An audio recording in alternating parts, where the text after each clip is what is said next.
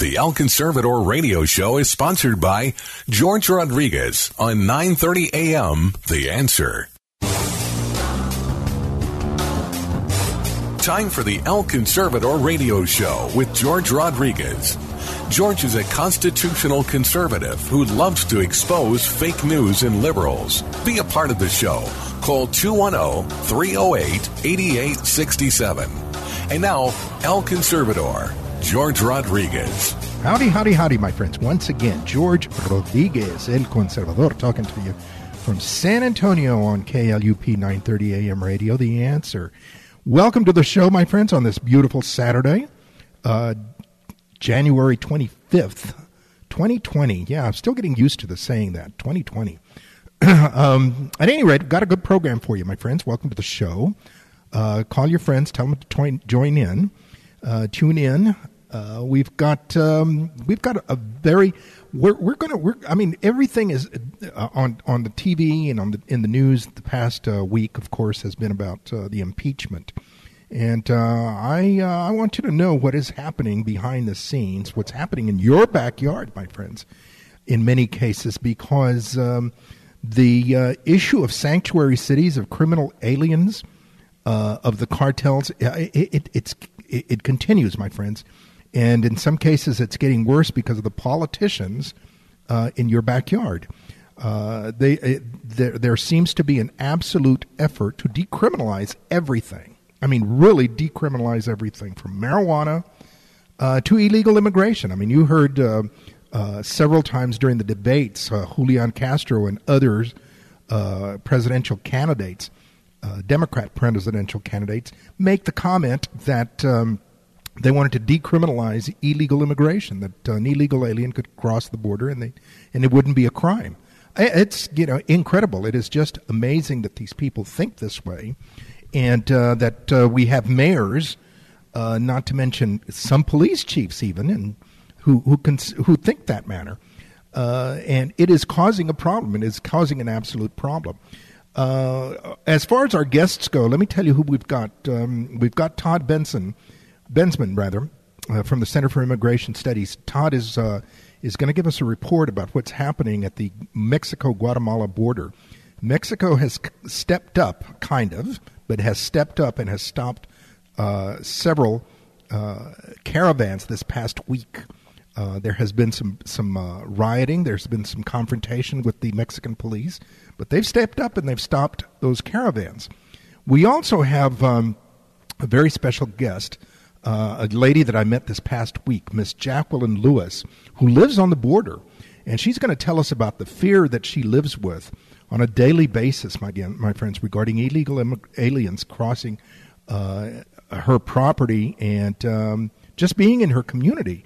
Uh, I was there in Kenny, Kinney County, rather, in Kinney County, uh, which is Brackettville, right on the border uh, with uh, with Mexico. Brackettville is a little bit inside in, in, the interior, but Kinney County is right on the border.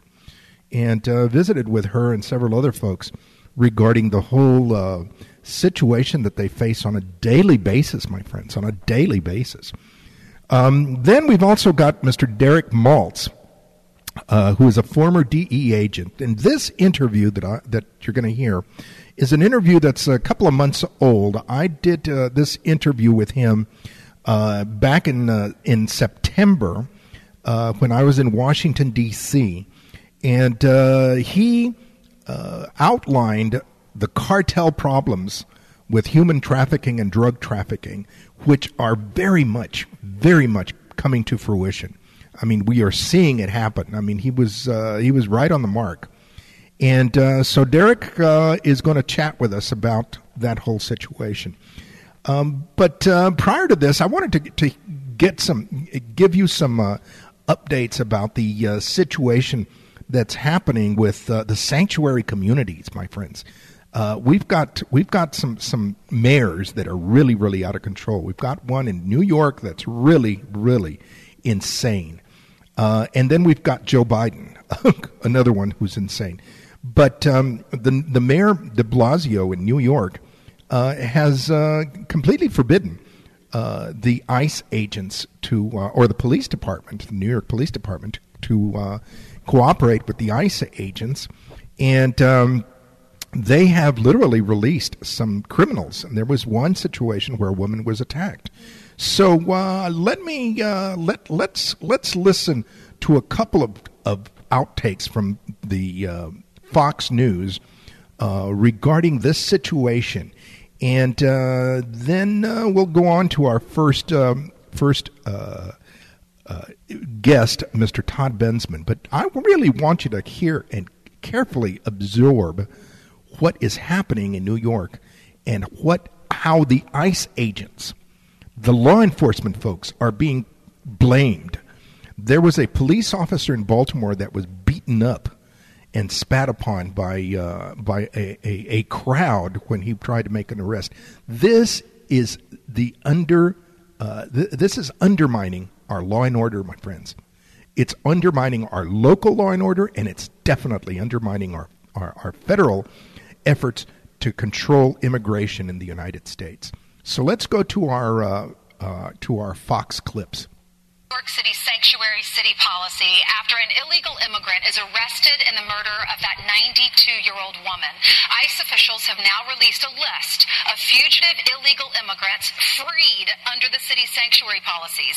Joining us now to react is former ICE Special Agent Jim Hayes. Thanks for being with us, Jim. Hey, good morning. So I'm looking at these numbers. This is amazing. According to ICE, ICE detainer requests in New York City just last year alone, more than 7,500 detainer requests.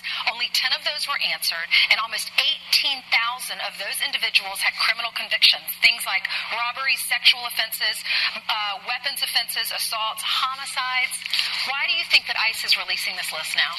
Well, I think the administration's smart to do this, to take the case to the American people, because they're hearing just talking points from these cities that say, hey, we're making you safer, and they're not. And the results speak for themselves. And so what they're saying is, look, here are the people who've been released. Here's what they've done subsequent to release.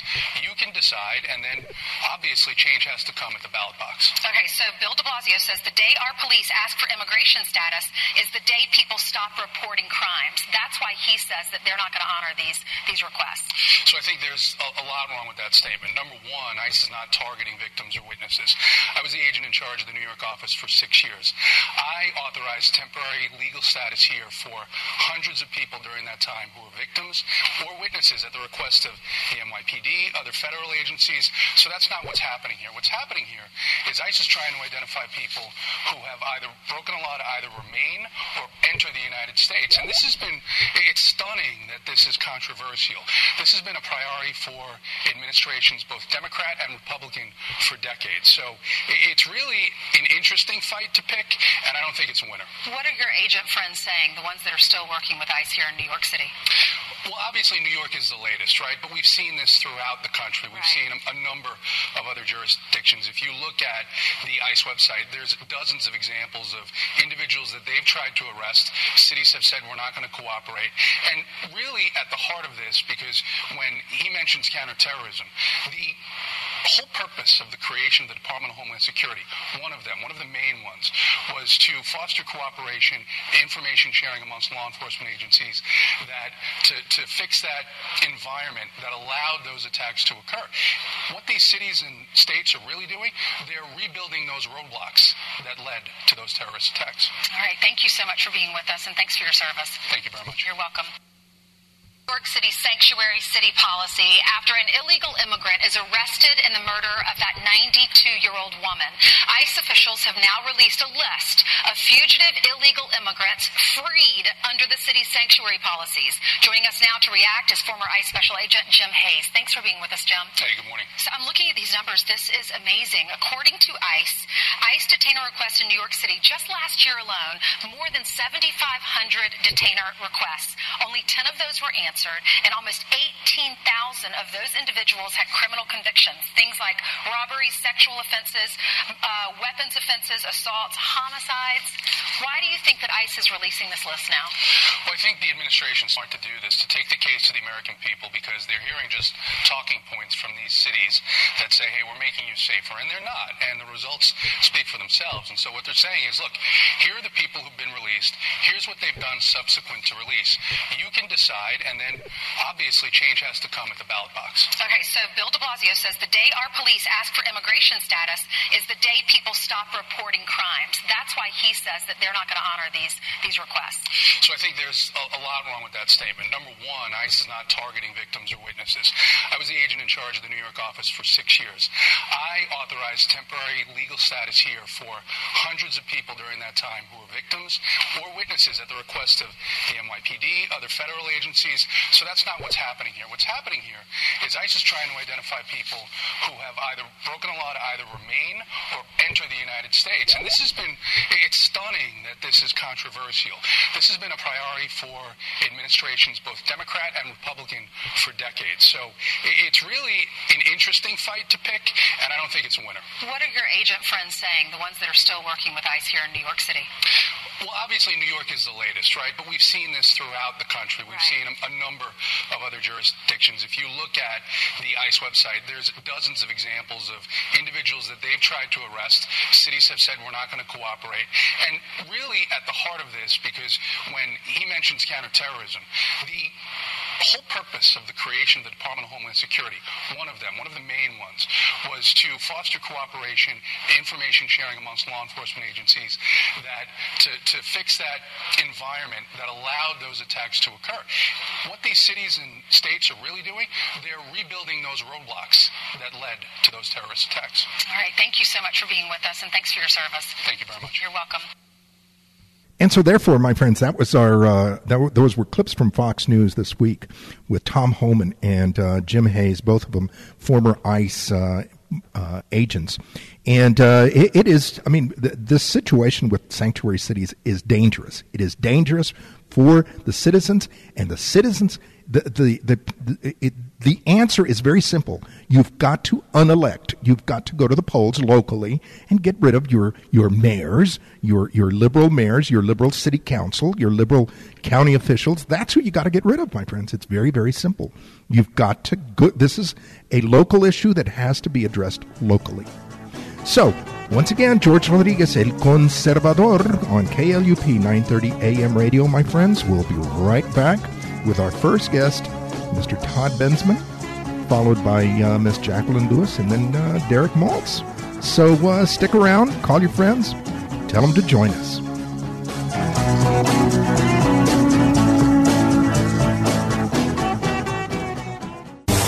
Hello, El Conservador listeners. If you are interested in following George Rodriguez, El Conservador, we invite you to follow him at his internet website, elconservador.net. You can also follow him on Facebook at George Rodriguez El Conservador and on Twitter at El Conservador for daily commentaries.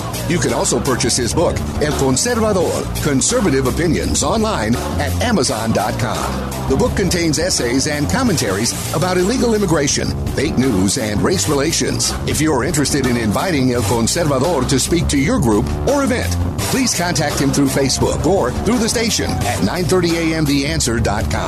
El Conservador thanks you for your support. Keep the fire of freedom burning.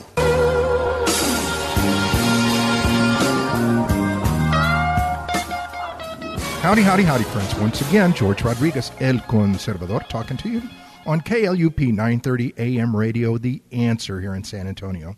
And uh, we've got a very special guest with us, uh, a lady that I met um, just the other day uh, Miss Jacqueline Lewis, and uh, Jacqueline uh, lives uh, in Kenny County, Texas, which is on the Texas on the Texas Mexican border.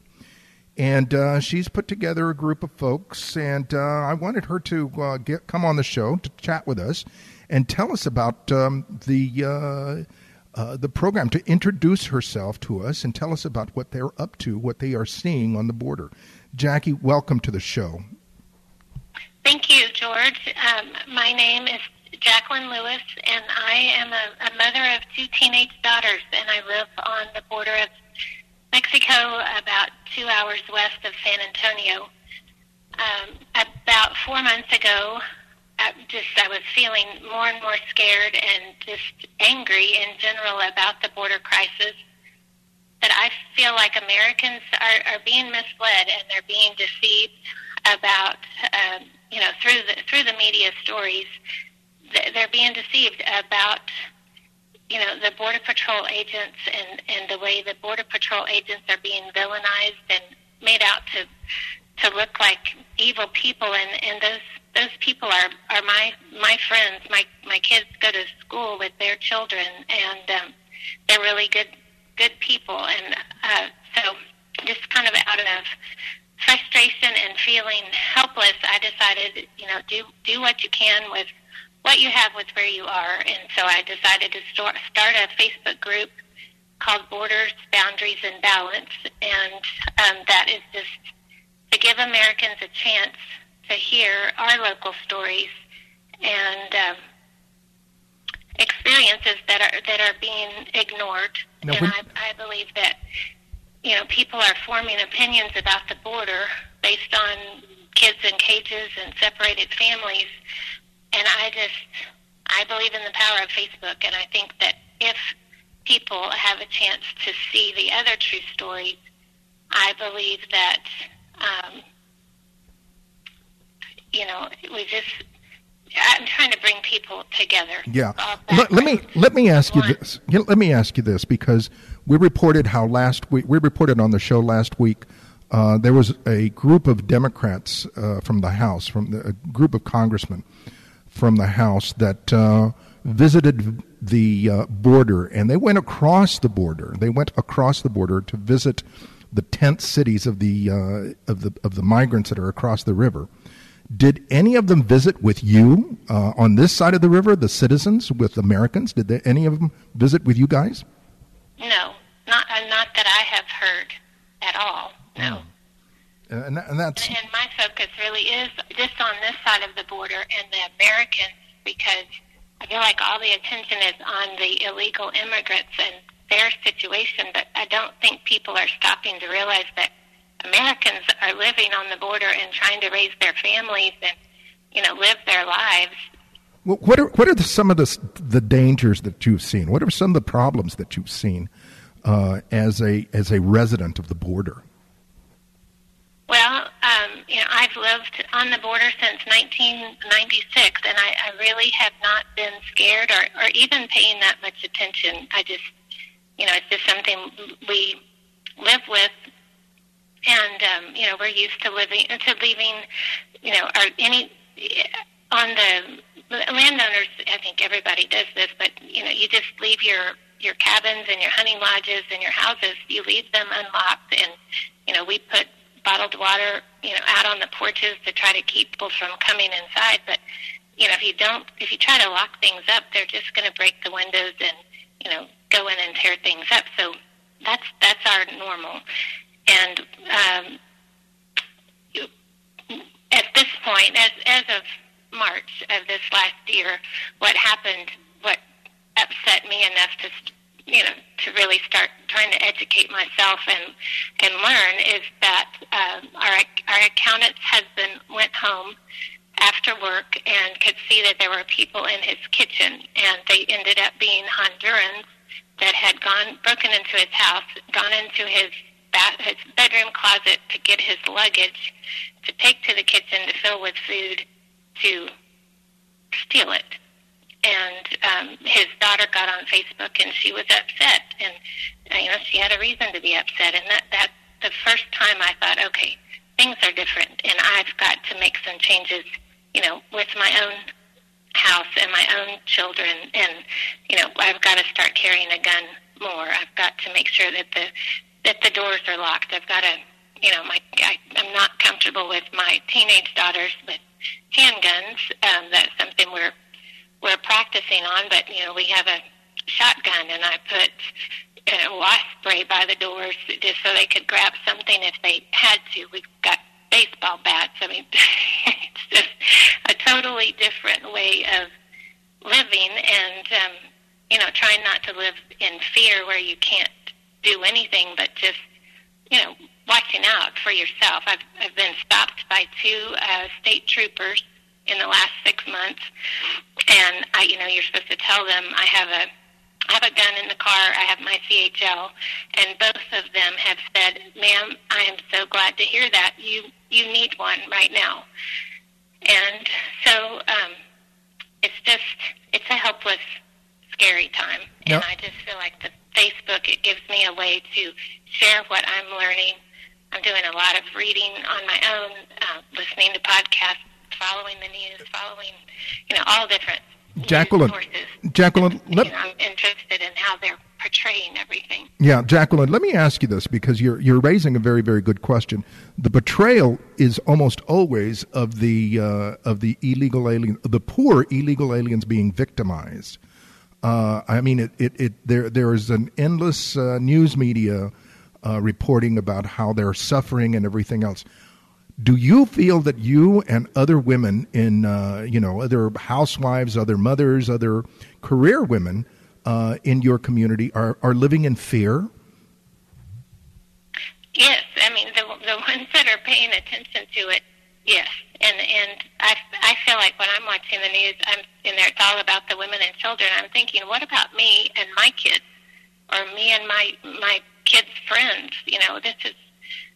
I don't think that that is fair. The other thing I don't think that they're paying attention or putting any light on is how these people, how the cartels treat the women and children, you know, that are paying thousands of dollars to be smuggled into the country and basically just dropped off, depending on how much they pay, whether they're being smuggled further into the country or just to get them across the river.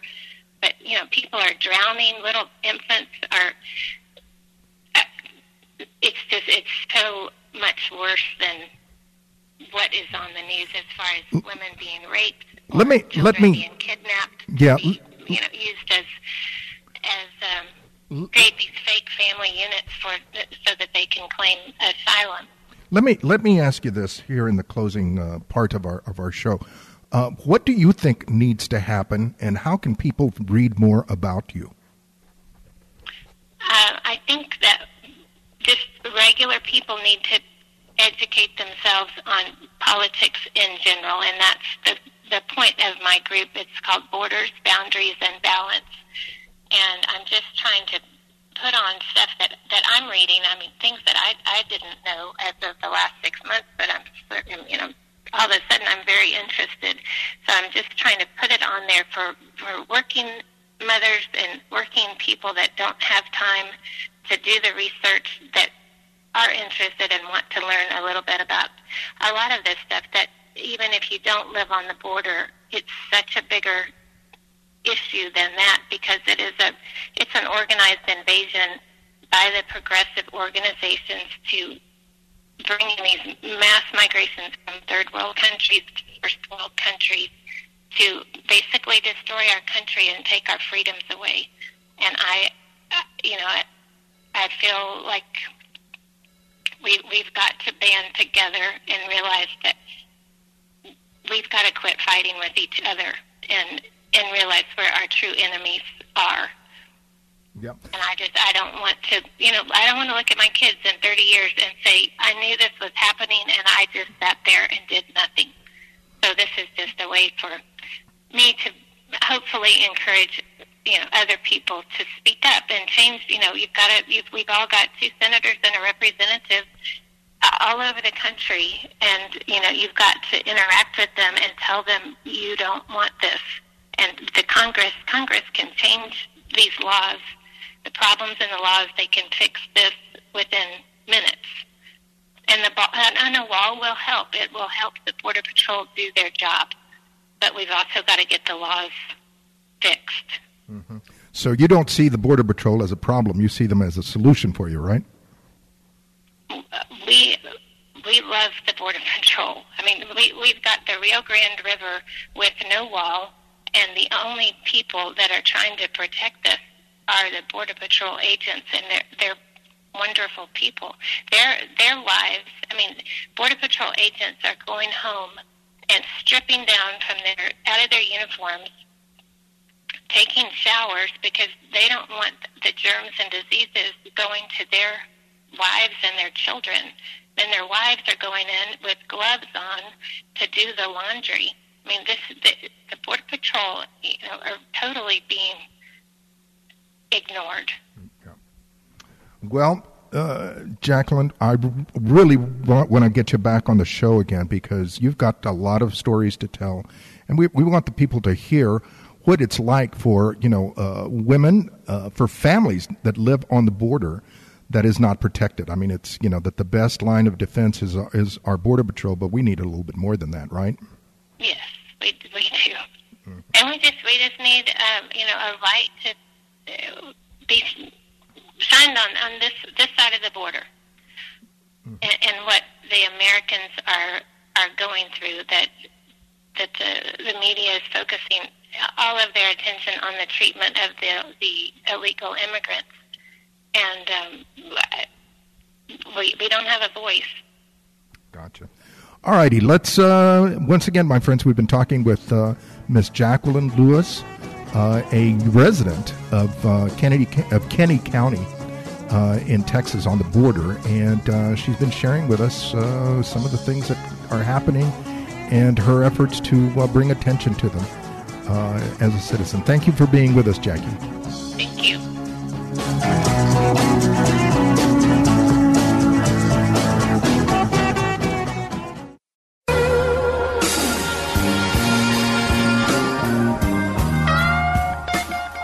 Once again, my friends, George Rodriguez El Conservador talking to you from San Antonio, deep in the heart of San Antonio, or South Texas, should I say. And we've got uh, our very good friend, Mr. Todd Bensman, with the Center for Immigration Studies. And uh, I reached out to Todd because Todd has just re- returned from the Mexico Guatemalan border down on south, uh, the southern border of Mexico.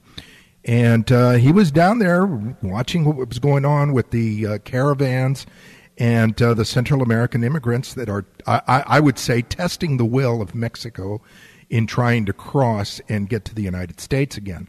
So, uh, Todd, welcome to the show. Tell us what you saw. Tell us what you found. Sure. Well, first, thanks for having me. I appreciate it. I Always like being on your uh, show. The purpose of my visit down there, I was there for 10 days in Chiapas, southern uh, Mexico, the farthest south you, you can go to take a look at how President Trump's immigration crackdown and policy was actually playing out and uh, to kind of assess it and the Mexicans' response uh, to the migration, how they're slowing it down. Because, you know, we've got, we're logging like 70 and 80% declines in apprehensions at our border from migration through their border. So I kind of call it America's other southern border down there, very important American interest uh, to us. So that's the reason I went down there. And what I found was a uh, fairly robust and complex wall of bureaucracy, for for lack of a better word, that that the Mexicans built to take on migrants coming across their border. And what I mean by that is uh, before Trump uh, demanded that the, the Mexicans take action on his border, people would come over there and the Mexicans would give them these permisos, uh, humanitarian visas that would allow them to just transit through the country. And those are the people that were showing up at our border, almost a million of them. Now, they've taken away those humanitarian visas and permisos. Nobody gets those and you have to stay in place in the Tapachula area and uh, three other districts along the border there. If you don't apply for a Mexican asylum, then you'll be deported. If you don't have one of those permisos after a certain number of days and uh, troops find you or a, pol- a police officer finds you, you'll be deported back to Honduras or El Salvador or in some cases even India or uh, Africa. So the the incentive there is to make them apply for asylum in Mexico and stay there for months on end because it's Mexican bureaucracy. So these um, asylum applications take five, six months to process. Uh, so they're stuck in Tapachula or you know down there south. They can't move forward why can't they move forward? Because the deployment of 6,000 National Guard troops all over the road systems there, interlocking, uh, reinforcing each other road blocks. And if you try to catch a bus or a truck or get in the trunk of somebody's car, sooner or later, one of those roadblocks is going to screen you out and pull you out, and guess what? Return you back to Tapachula and probably deportation. So they really are stuck, and most of the, um, a lot of the, not most, but a lot of the migrants I interviewed uh, said that they regarded that they were in a concentration camp down there, albeit with the back end wide open. There's an exit, you know, so they can leave anytime they want backwards back home. Yeah. Uh, we have seen also situations where, um, or scenes uh, in the news regarding uh, violence where people have uh, tried to rush the border and where they have uh, uh, gotten into confrontations, into physical confrontations with the police. Have, did you see or hear anything about that? Well, I know about it because um, the, what you're what you're speaking about are would be the initial reactions to this new Mexican defense, this barrier, this bureaucratic barrier uh, enforced by the National Guard roadblocks. Uh, that people expected their their expectation was that they uh, could just go straight to the American border, and now they were bottled up and the frustration would boil over, and they would fight with the Mexicans uh, to create pressure on the Mexicans to just say, "Okay, okay, we give. Go, go ahead. We'll let you go." Um, but so far, the Mexicans have resisted doing that. The, a lot of Africans uh, were doing that in and around the detention, the main detention center in Tapachula. Those people have all been removed uh, from the area. They're not allowed to congregate there anymore. Um, it's all fairly orderly.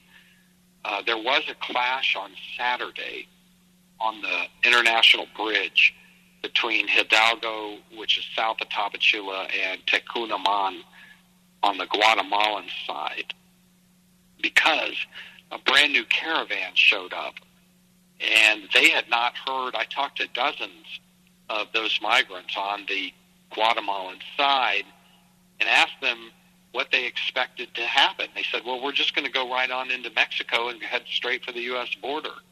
I had about 12 or 15 of them surrounding me as I was asking one of them. They all came around out of curiosity. So I just turned the interview into a 15 person interview. I, I asked them, well, what do you think is going to happen? And they were like, yeah, we're just going to go in and, you know, we're going to go straight to the border like everybody has before me. I said, well, haven't you heard about the roadblocks and the uh, Mexican asylum requirement and you know checking in twice a week and going through all their bureaucracy? And they're like, what? Uh, they were truly uh, silenced in disbelief at what I was telling them. They had no comprehension. Nobody had told them. In fact, if anything, I think they were fed deliberately di- disinformation uh, in order to get them to go there. Now, now let me let me stop you right there because it's very very interesting. I mean, wh- where would they be getting information? It would seem like the the newscasts, at least from Telemundo and, and Univision, would transfer over to Mexican news and other Latin American news, and would uh, be informing these people, uh, or at least they would be hearing about it. I'm kind of surprised myself. I was I was genuinely surprised that that people don't know what's happening in Mexico with the Mexican responses. What I just described to you, but I think I really think that that there maybe some people don't have televisions or uh, the people that that uh, would would join a caravan at this point would be people who are not that educated or who are just getting word of mouth information from other people that don't really have good information on social media.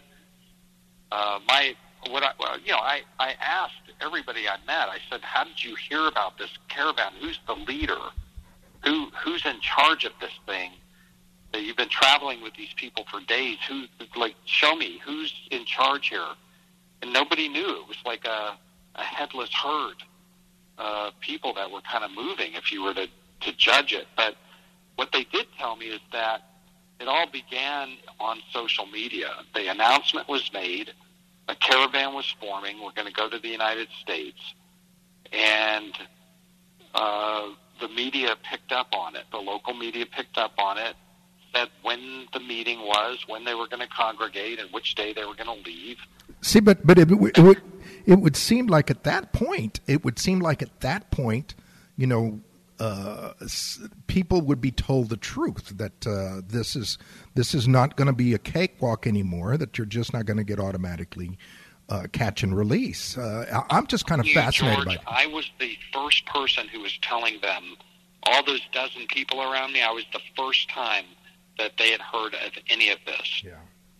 Well, Unbelievable. And I'll tell you something else. Uh, a few days earlier, I was in the same town, Tecun Uman, at the Catholic Church shelter there uh, to see.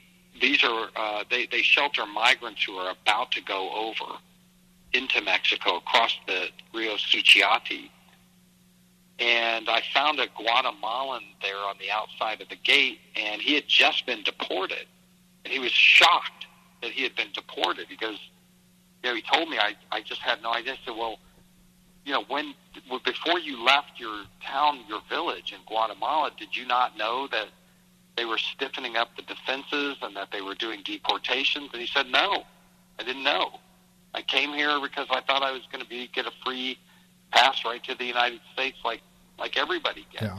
Let me ask you this uh, in the in the closing minutes here. We've, we've just got a little bit more um, time left. Let me ask you. So, in your opinion, are the Trump policies working? Because obviously Congress hasn't done anything to help. Uh, are the Trump policies helping?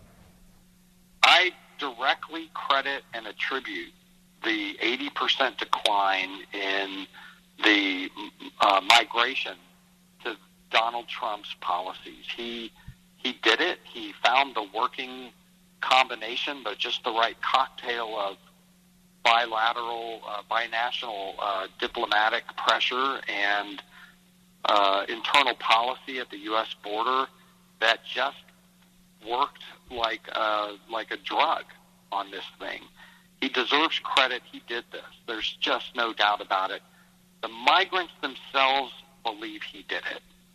And as a matter of fact, I was told over and over again that uh, migrants who were planning to stay in Mexico and do the asylum, because it's not like anybody came for the great Mexican dream. uh, and I would ask him that too, jokingly. I say, "So you're you're staying in Mexico to live forever because this was the you always had the great you wanted to achieve the great Mexican dream." And they're like, "No, we're just here until the November 2020 election." I said, "What do you mean by that?" Well, we think Trump is going to win. It's going to lose, and if he loses, then the Democrats will make it easy for us. Amazing, amazing that's why they're staying. I wrote a story about that, George, just at CIS.org uh, about just that.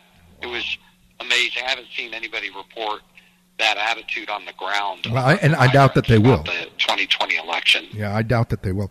Uh, tell the folks here at the uh, uh, we've got to we've got to close out, but tell the folks where they can read more about you and how they can follow you.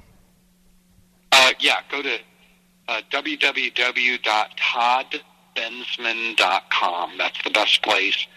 Uh, if you go to CIS.org, that's my employer, Center for Immigration Studies, and they've got a bunch of my stuff there too. Uh, the video, we just put a, a released a video report, my first one from the trip. It's on uh, CIS.org up top. You'll see it. You can't miss it. It's a 10 minute video about uh, what we just talked about. And there's more coming, lots more coming. Yeah, we got to get you back on and, and chat some more. Thank you very much, our good friend Todd Bensman with the Center for Immigration Studies, uh, chatting with us. Uh, thank you very much for being with us, Todd. Great to be George Rodriguez, El Conservador on KLUP 930 AM radio, The Answer.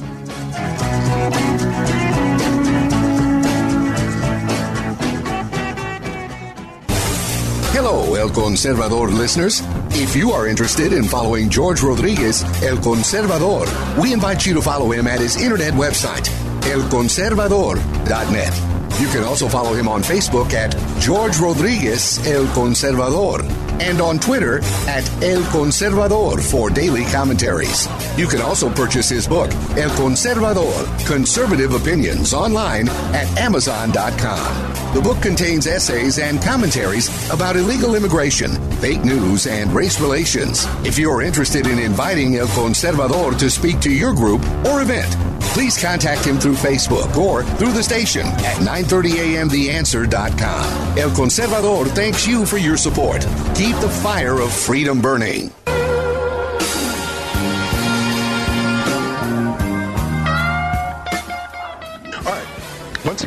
Friends, George Rodriguez, El Conservador, talking to you from San Antonio, uh, from Washington D.C. Excuse me, still at the Fair Conference, and uh, I've got a special guest here, Mr. Derek Maltz, who uh, is a former uh, DEA agent, and I wanted to uh, to chat with him regarding the the issue of border security and the cartels and uh, everything that's going on with regards to the tons of meth and drugs that are coming across. Derek, welcome to the show. Tell us what uh, what do you see as far as that goes uh, in, in, the the border security issue? Well, first of all, I love San Antonio, so thank you for asking me to speak to you. And uh, I was just down at the Riverwalk not too long ago, and you guys have a beautiful city. But so basically, you have a situation where we have a national health and national security emergency at the border, despite what the politicians are saying, because we have really, really violent, nasty, ruthless people that are coming into the country illegally, and they're coming into our cities all around the country, and they're establishing themselves, working with the cartels, not just with drug trafficking, but with human smuggling, with alien, with uh, counterfeiting, with all kinds of frauds, all kinds of gun trafficking, whatever they have to do to make money for the cartels. This multi-billion-dollar enterprise.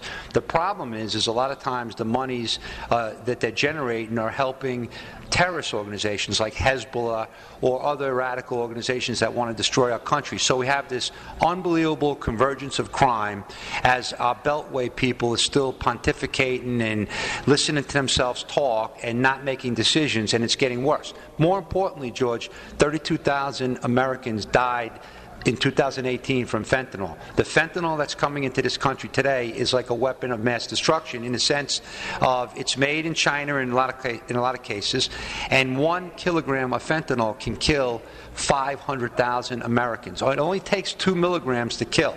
And the problem is, is the cartels can buy this fentanyl in China for $5,000 and make $2 million from one kilogram.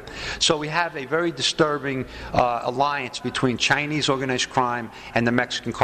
Now, as you know very well, it's not just the fentanyl issue. Methamphetamine is probably the biggest problem in the country, and it's all over America, like levels we've never seen. To give you an example, right, people are just focused in on fentanyl and opioids now because that's what they hear in the news. But most Americans are impacted by meth. And why is that? Because the cartel, specifically Chapo Guzman, Sinaloa cartel, back in, you know, several years ago when the U.S. government was doing a good job of keeping precursors out of the precursors to make meth out of our country, they were going to China and getting boatloads and massive multi ton amounts from China and other Asian countries and making the meth in Mexico. And now the meth that they're making is not just a couple pounds. I had buddies, law enforcement buddies, down in Mexico not too long ago, and they went and saw a lab that was actually producing seven tons of meth in three days. I have buddies in Mexico that send me footage of some of these meth labs. They're not like mom and pop labs that you see in Kansas City in the old days. These are industrial labs that are producing tons of this poison that is destroying not just people, but families and communities. So it's not just that. And by the way, what people are not paying attention to is the fact that the cocaine now that's being produced in South America is not just coming into America, but it's flooding streets of communities all over the world. And why is that? Because they can make a lot more money selling stuff in New Zealand or Australia or in Europe. Like, I'll give you an example. In New Zealand, one gram of cocaine could go for $375. That's 375,000 a kilogram right? If you sell that same kilogram in America, it's like 25, 20, whatever it is today, 30,000. That's much more profit to sell the drugs over in that market, just like Australia. But here's the thing people say, well, what's the big deal? Well, what's the big deal is Lebanese Hezbollah is involved with a lot of the money laundering. We had the case uh, that was very well publicized in the news, Project Cassandra, where the main guy that we indicted was moving the proceeds for the Los Zetas cartel, 85,000 kilograms of the proceeds. And this guy was indicted for moving $200 million a month back to Lebanon to help support Hezbollah. So, yeah, so we have a very, very serious issue, and so we need the synchronization of effort. We need all the best and brightest to come together and do the right thing for the American public and stop worrying about themselves or their egos or any one agency because it's really about America. It's not about any agency or any individual anymore, right? So that's where we have to get to. We have to get the leaders that come in and establish that from the start that I don't really care what you did or what he did or she did. It's about what we all did to stop this, uh, this, this chaos in our country. I have heard uh, from some folks that one of the things that needs to happen is that the cartels should be declared uh, terrorist organizations. What do you think? Well, I was one of the biggest advocates of that, and I just testified in Ohio not too long ago about this issue with Sarah Carter from Fox News. And what happened was the House uh, people in uh, the committee out in Ohio voted 95 to 1 in favor of the resolution to get the federal government to wake up and to support the designation. So I think a lot of people are misunderstanding what that means. What it really means is that if you designate the cart, certain cartels like Sinaloa and uh, you know like the Jalisco cartel and El Mencho's guys, you will then put the focus of the best and brightest and the authorities and the laws and the capabilities of the intel community, law enforcement, DOD, and all our partners to go after this threat like they've never gone after them. So that's what we're talking about. We're talking about a synergy of the best and brightest with the most powerful authorities to go after these violent, nasty terrorists that are destroying our country. And this, we're not going to, we're not talking about bombing, you know, Mexico, right? They're important partners. We love Mexican, uh, uh, you know, people that come here legally. And but we're not. What we need to do is attack the production of these poisonous chemicals and the money flows back to the cartels because we have to take away their money didn't wasn't that kind of the was what was was that the approach that they used in Colombia uh, to go after those cartels? Great question, George. You obviously know your topic. So yeah, I mean, look, it, it, back in the day when the FARC and the AUC in Colombia were basically just these organizations with a certain ideology. When people suggested they were terrorist organizations or drug trafficking, no one wanted to hear it. And then eventually they did declare the FARC and the AUC terrorists, and there started to be a much more uh, focused, uh, you know, operational game plan against them. We started making significant progress. We indicted all of them. We took them out.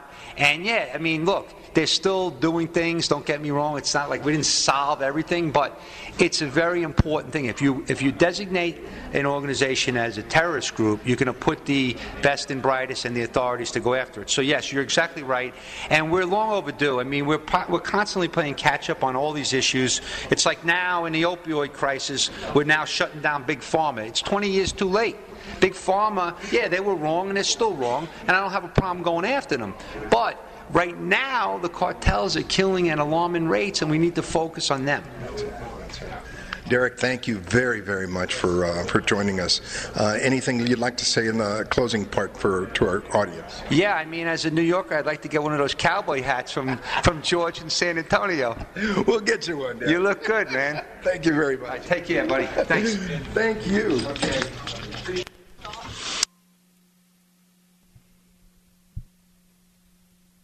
Once again, my friends, George Rodriguez, El Conservador, thank you for being with us today. We appreciate your support. Uh, we encourage your support. Tell your friends about us. Uh, spread the uh, the show around. Uh, tell people to uh, to tune in. Uh, we're on iHeartRadio as well as we're on the internet. So please join us. Let me conclude our comments today by by asking this rhetorical question that I love to ask everyone is what is the point, my friends? What is the point of being a lawful legal citizen as well as a lawful legal resident immigrant if illegal aliens are going to get the same privileges, rights, and benefits In fact, in some cases, even more. If they're going to get the same or more rights, privileges, and benefits than somebody who's here lawfully and legally, someone who's a citizen, what's the point?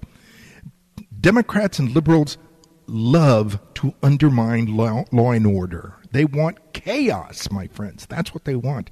And that's what's happening. This whole situation with crime, with decriminalizing everything from marijuana to to uh, other drugs to uh, uh, state of California is decriminalizing tickets for low income people. I mean, they make exceptions to every law. I love to hear them make the comment. I love Democrats when they make the comment that no one is above the law, yet they stratify everything. They make exceptions to everything, particularly when it benefits them politically. My friends, illegal immigration is illegal. I am not sure what part of the word illegal some people don't understand. But illegal immigration is illegal. We cannot reward it, we cannot excuse it, and we certainly must not justify it. Lots of people, lots of people are at our borders right now suffering in Mexico. But my friends, who in the world is not suffering? Who in the third world is not suffering? It's time to look at America first. It's time to take care of our own first.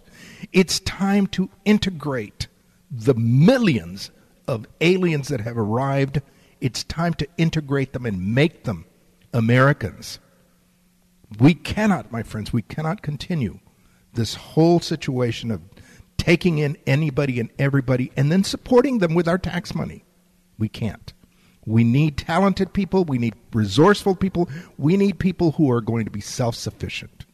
I can't state it any, any better than that. So, once again, my friends, George Rodriguez, El Conservador, talking to you from San Antonio. Gracias por estar con nosotros. and join us next week, once again. George Rodriguez, El Conservador on KLUP, 930 AM radio, The Answer.